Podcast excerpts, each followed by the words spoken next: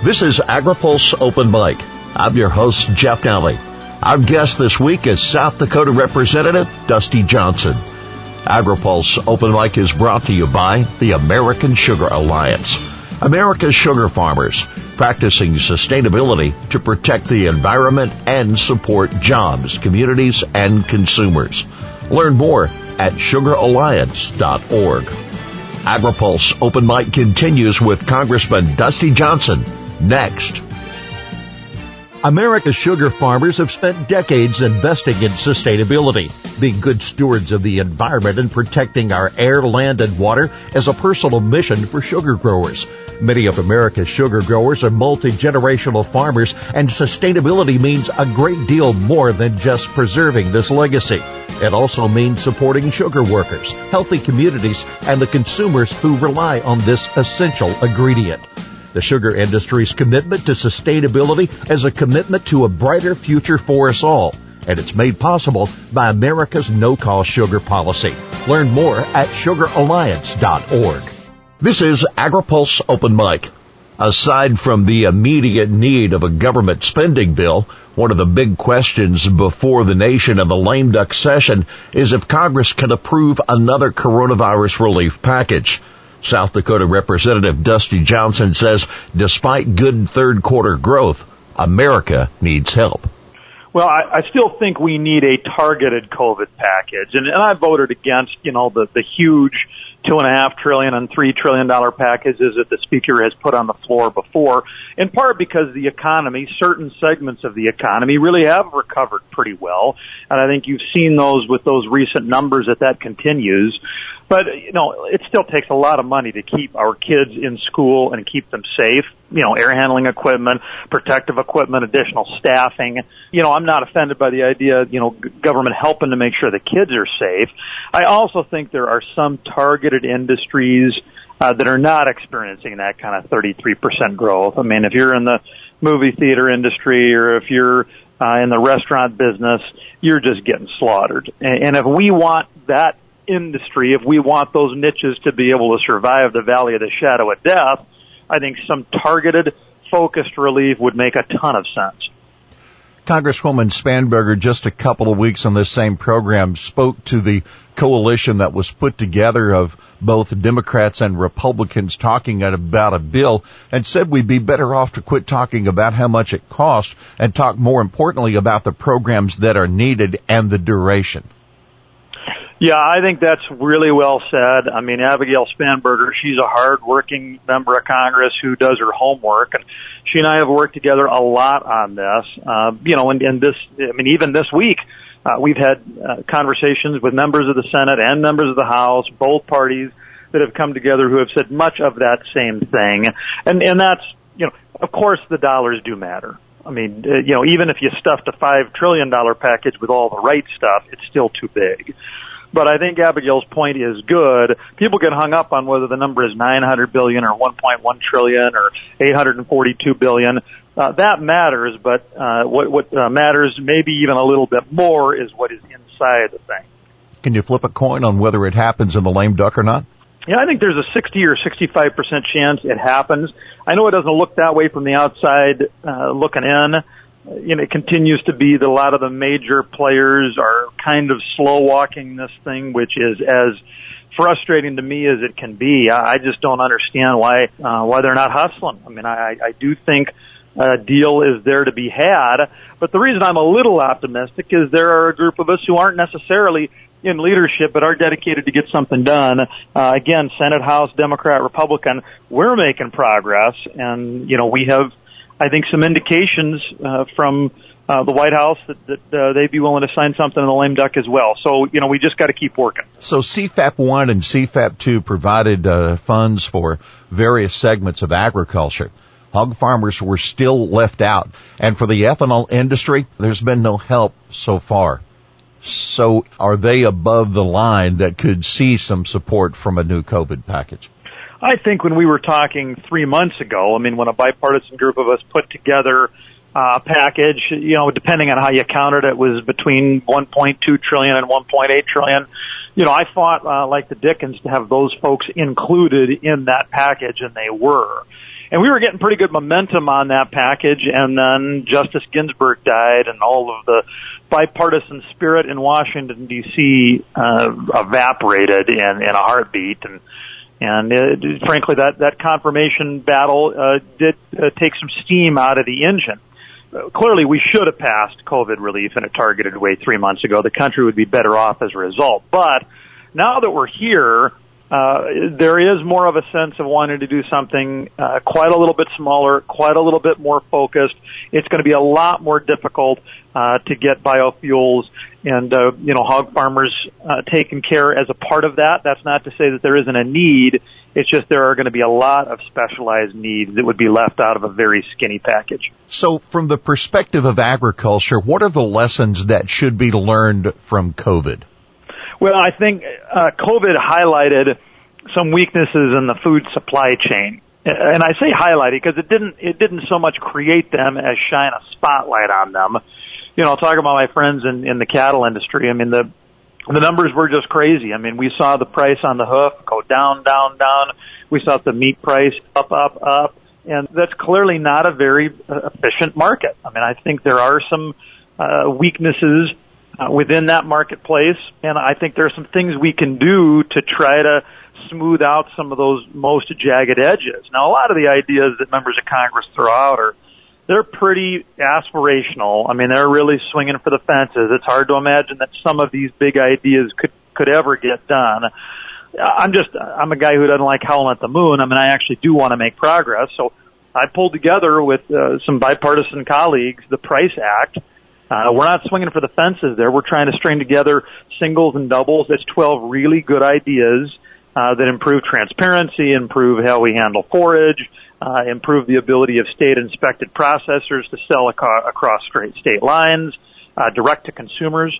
Um, and I think those things taken together uh, are going to address a lot of the weaknesses that COVID highlighted in the food supply chain. So what is the vehicle that brings the Price Act to law? Well, I think there are a few of them. I mean, admittedly, in the 116th, you know, we're running out of options. Uh, you always look at the stuff that must pass, and so we, on December 11th, uh, you know, we, we don't have government funding anymore. We got to get that taken care of. That is not a very likely vehicle for the Price Act at this point. Uh, there's a high level of interest in, in getting a relatively clean spending deal done. And listen, I'm not interested in standing in the way of that. I mean, of course, I want these policies enacted, but uh, if if we come together and say we're going to fund the government, take care of business without putting everybody's uh, you know legislation on it, I get it. I mean, I, I understand that approach. You know, we have mandatory price reporting uh, that that's going to get need to get taken care of in the next year. There are some absolutely uh, some improvements from the Price Act that could be incorporated into that. Uh, again, uh, the new leaders on both sides of the Ag Committee are going to need to try to figure out uh, do they want a relatively clean reauthorization or do they want to make some serious reforms? And then if that doesn't happen, then I think we need to continue to build momentum. Uh, you know, good things in Congress don't always happen very quickly. And in fact, I think it was Churchill who said you can always count on Americans to do the right thing after they've exhausted all other options. And so sometimes it takes a little while. And so if the worst case scenario is, um, you know, we continue to build on the Price Act so that it, it in essence, is the foundation, uh, the framework for a cattle title in the next farm bill. Uh, the next farm bill, I mean, we're going to start working on that in earnest here in the next Congress. Uh, we should be focused on that as well. So looking on the horizon at 2021, uh, there is little doubt now that this Biden administration will have a very strong emphasis on climate change. It can look no further than John Kerry, a special envoy on climate policy, a czar to be pointed uh, to uh, address climate. Do you see this as a positive? Do you see this as a challenge for agriculture from this administration? Well, clearly it's both a challenge and an opportunity. I mean, those of us uh, who love ag country understand the leading role that we have taken in environmental stewardship and, and even specifically to carbon in recent decades. Uh, you know, we need to tell that story. And uh, we need to do it together, right? I mean, ultimately, if if ag is going to uh, be better positioned to seize some of these opportunities, we're going to need to have Democrats and Republicans from farm country working together. We're going to need to have the row crop guys and the cattle guys working together. We're going to need to have the southern states working with the plain states. I mean, there is so much opportunity uh, we have a tendency to focus in areas like biofuels, and that, of course, that's right. But there's also tremendous opportunities from you know traditional uh, farming operations uh, that that our absolutely every single year putting into place better practices, uh, that, you know, that treat our world better than they were a year ago. And so I think we, uh, in many ways, have been leading uh, this effort uh, long before the Biden presidency uh, seemed like it was coming. We need to tell that story, and to the extent that they put into place any kind of incentives uh, for Im- improved stewardship, we want to make sure uh, that ag has a seat at the table in putting those together, and that ag has a, a real opportunity to be able to uh, you know, capitalize on those. I respect Senator Boozman's statement, uh, who will either be the ranking member or the chair of the Senate Ag Committee, that he wants to make sure that farmers profit more from this than those people who are trading carbon credits. Yeah, I I, I think he's exactly right. And then I think we all all get uh, you know frustrated with some of these markets uh, with people who uh, you know are just playing with paper and, uh, you know, there's a role for them, right? I mean, we all understand uh, how much they can help with something like price discovery or the fluidity of a market, but uh, he said it exactly right. Let's make sure the structure helps the people who are out uh, taking care of working lands. So the president-elect has suggested that the U.S. will rejoin the Paris Climate Accord. And if I listen to a statement uh, from uh, Mr. Kerry, suggesting that the U.S. wouldn't just re-enter the uh, accord, but it would push to reform and to do even more than perhaps had been agreed to before. Does this have a downside for the U.S., whether industry or jobs or coal or, or what's to be gained or lost in this accord? Well, details matter. I mean, the reality is the Paris Accords have not been particularly successful, and I don't even know that you can find people who would take the other side of that argument. I mean, the, the reality is that the, the emissions from the signatories have gone up in some cases dramatically uh, since the agreement was signed. And, you know, this, this matters. I mean, carbon matters. I mean, I don't want to poo-poo these efforts, but it does seem to me that, uh, you know, the, the, the fork in the path before us is, you know, are we going to rely on, on the economy, uh, the economies of scarcity or the economies of, of abundance and investment to deal with this problem? And what I mean by that is, you know, we can all put on a cardigan and turn down the thermostat and, and tell farmers and ranchers and citizens that they've got to drive 15% less. And, and frankly, those types of efforts have not shown to be particularly effective in places like Europe that have adopted them uh, that's sort of the economy of scarcity, right? We're going to do with less. We, you need to do with less. To me, the way we really are going to unlock the solutions to this legitimate problem facing us is through the economies instead on the other side of investment and of abundance of saying we are going to do a lot more in technology. We're going to do a lot more in entrepreneurship. We're going to do a lot more to be able to help people do uh, better practices. And uh, that is the way you solve environmental problems. And frankly, that's why America uh, in, the, in recent years has uh, reduced its emissions more than the next eight countries, uh, the reducers that uh, combined. And we need to continue to lead that. It's going to come through innovation and investment. I mean, I know that. You mentioned the 2023 Farm Bill, so if we look in retrospect to the 18, one of the biggest scraps was over nutrition. And while I'm not seeing a lot of headlines about it, I have to believe this Biden administration will spend time talking about hunger and will be talking about SNAP and perhaps reform. Do you see nutrition reform before the Farm Bill? And what do you expect from this administration on uh, everything from school meals to the hungry? Well, uh, we do need reform in this nutrition space. We don't want uh, people going hungry. We're a rich enough country. We don't need to have people go hungry. But you know, I, I mean, growing up, I was on these programs. I mean, I understand them. I'm the ranking member on the committee that oversees SNAP. I mean, this is this is a true passion of mine. Uh, but the reforms that are needed were the kinds of reforms that President Trump was putting into place, and that, uh, frankly, my colleagues uh, on the Ag Committee were resisting. I mean, if you are able-bodied, uh, if you don't have any dependents at home, uh, we need you to work. I mean, we need you. We need you out here in the world. I mean, it, it's going to give you dignity. It's going to give you economic opportunity. Work is not punishment. Work is opportunity. And of course that we need to have lots of exceptions. If you're in an area with high unemployment, I get it. Not a problem. If you're disabled, hey, I get it. If you're 70 years old, hey, I get it. If you've got a young child at home, hey, I get it. None of those people have been required under the Trump administration rules to go work uh, 20 hours a week. And so, yes, reform is needed. I, I mean, I, I hope you'll forgive me if I'm somewhat skeptical that uh, the Biden administration uh, will continue those reforms. I think when they talk about reforms, they're probably going to mean just putting a lot more money into those programs. And again, we don't want people to go hungry, but if we want to fundamentally bend the curve of hunger in this country, it's going to come through education. It's going to come through work. And those are the reforms that continue to be needed. I'm asking for your insight on this particular area. Some are calling now for Marcia Fudge to be Secretary of Agriculture. How would you respond to such a move? Well, Marcia and I have uh, worked closely together. I mean, she's the, the chairman, uh, chairwoman of, of the committee that I'm the ranking member of on, on nutrition and oversight. And she is uh, savvy and she's hard nosed. Uh, she's smart. She knows the issues you know, my my concern with Marcia as Secretary of Ag, you know, wouldn't come from a competence perspective for sure. It would come from a focus perspective. Insofar as I think she would admit that when uh, her real passion on the Ag Committee comes from nutrition, and there is not production agriculture in her district.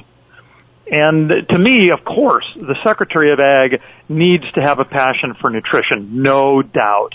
But they also need to have a passion for the men and women who are out there busting their ass every single day, uh, working hours that most Americans can't comprehend and certainly have never lived. They need to understand the brutal economic environment these men and women are sometimes subjected to and the level of complexity and sophistication that is required of them if they have any chance of being successful. And I think a Secretary of Ag who doesn't fully understand 360 degrees of what is required of that Secretary of Ag job is not going to do the best possible job. And listen, I get it. You know, President Biden is going to appoint somebody very different to the Secretary of Ag than Dusty Johnson would. I mean, elections have consequences. But I would tell you, somebody like Heidi Heitkamp would just, uh, I would be more comfortable with that because I think she understands uh, all sides of this equation um, in a way that many other candidates don't. Congressman, let's focus on agriculture in 2021 and specifically on the Hill. Do you think ag will suffer because of the close relationship that it appeared to have with the previous administration? Uh, I certainly hope not. I mean, I, I, in the ag space, I think generally we have been pretty good about not holding grudges. And my expectation would be that uh, President Biden's trade team, his ag team, uh, his nutrition team, they're going to they're going to have come from from this world. You know, they're going to understand that uh, you know biofuels is not an R or a D issue. Uh, they're going to understand. Uh, I think that uh, if we want to have uh, affordable uh, food for the world, uh, this is not going to be the time to settle scores. Uh, you know, time will tell, but at this point, I'm I'm I'm uh, I'm cautiously optimistic that uh, it's not going to be a tit for tat. If you followed this agriculture trail for very long, you know that the renewable fuel policy of the country has been one of the sticking points, not just in the Trump administration, but in administrations before. Left on the table are the small refinery exemptions, and left on the table are the uh, the uh, RFS volume obligations for the years to come. Uh, what do you see from renewable fuel policy? What do you hope for uh, in this new administration? Yeah, and this uh, the whole SRE's uh, challenge and frustration has been a good evidence about how biofuels is not an R versus D deal. Uh, I mean, you sometimes, I mean, uh, clearly in, in the Republican coalition, you get a certain number of oil guys who have been pretty skeptical or worse of biofuels, and then you got a lot of uh, rural, uh, you know, Republicans. Uh, and and farm and ag leaders who who love what biofuels brings to the energy table, and so there's been a fight within the Republican tent, and, and there's been a fight within the Democratic tent, where clearly you've got um, on the D side some really more aggressive environmental activists for whom burning anything in an internal combustion engine is terrible, and and and of course you know I disagree with them, but but um, I'm hopeful that uh, in a Biden administration, I think the more pragmatic voices about how to tackle carbon and the incredible role that biofuels can play in a cleaner energy future, that they're going to be a Senate, that they're going to take the foreground. Uh, if if President Biden has, you know, diehard, hardcore environmental activists calling the shots on how this economy is structured, how energy is used, and how food is grown, uh, God have mercy on all of us because it's going to be a rocky road. The Biden administration is mentioning that it's going to offer a bill that would bring legalization for the 11 million uh, illegals that are in the country. Can immigration reform come before this Congress and see success?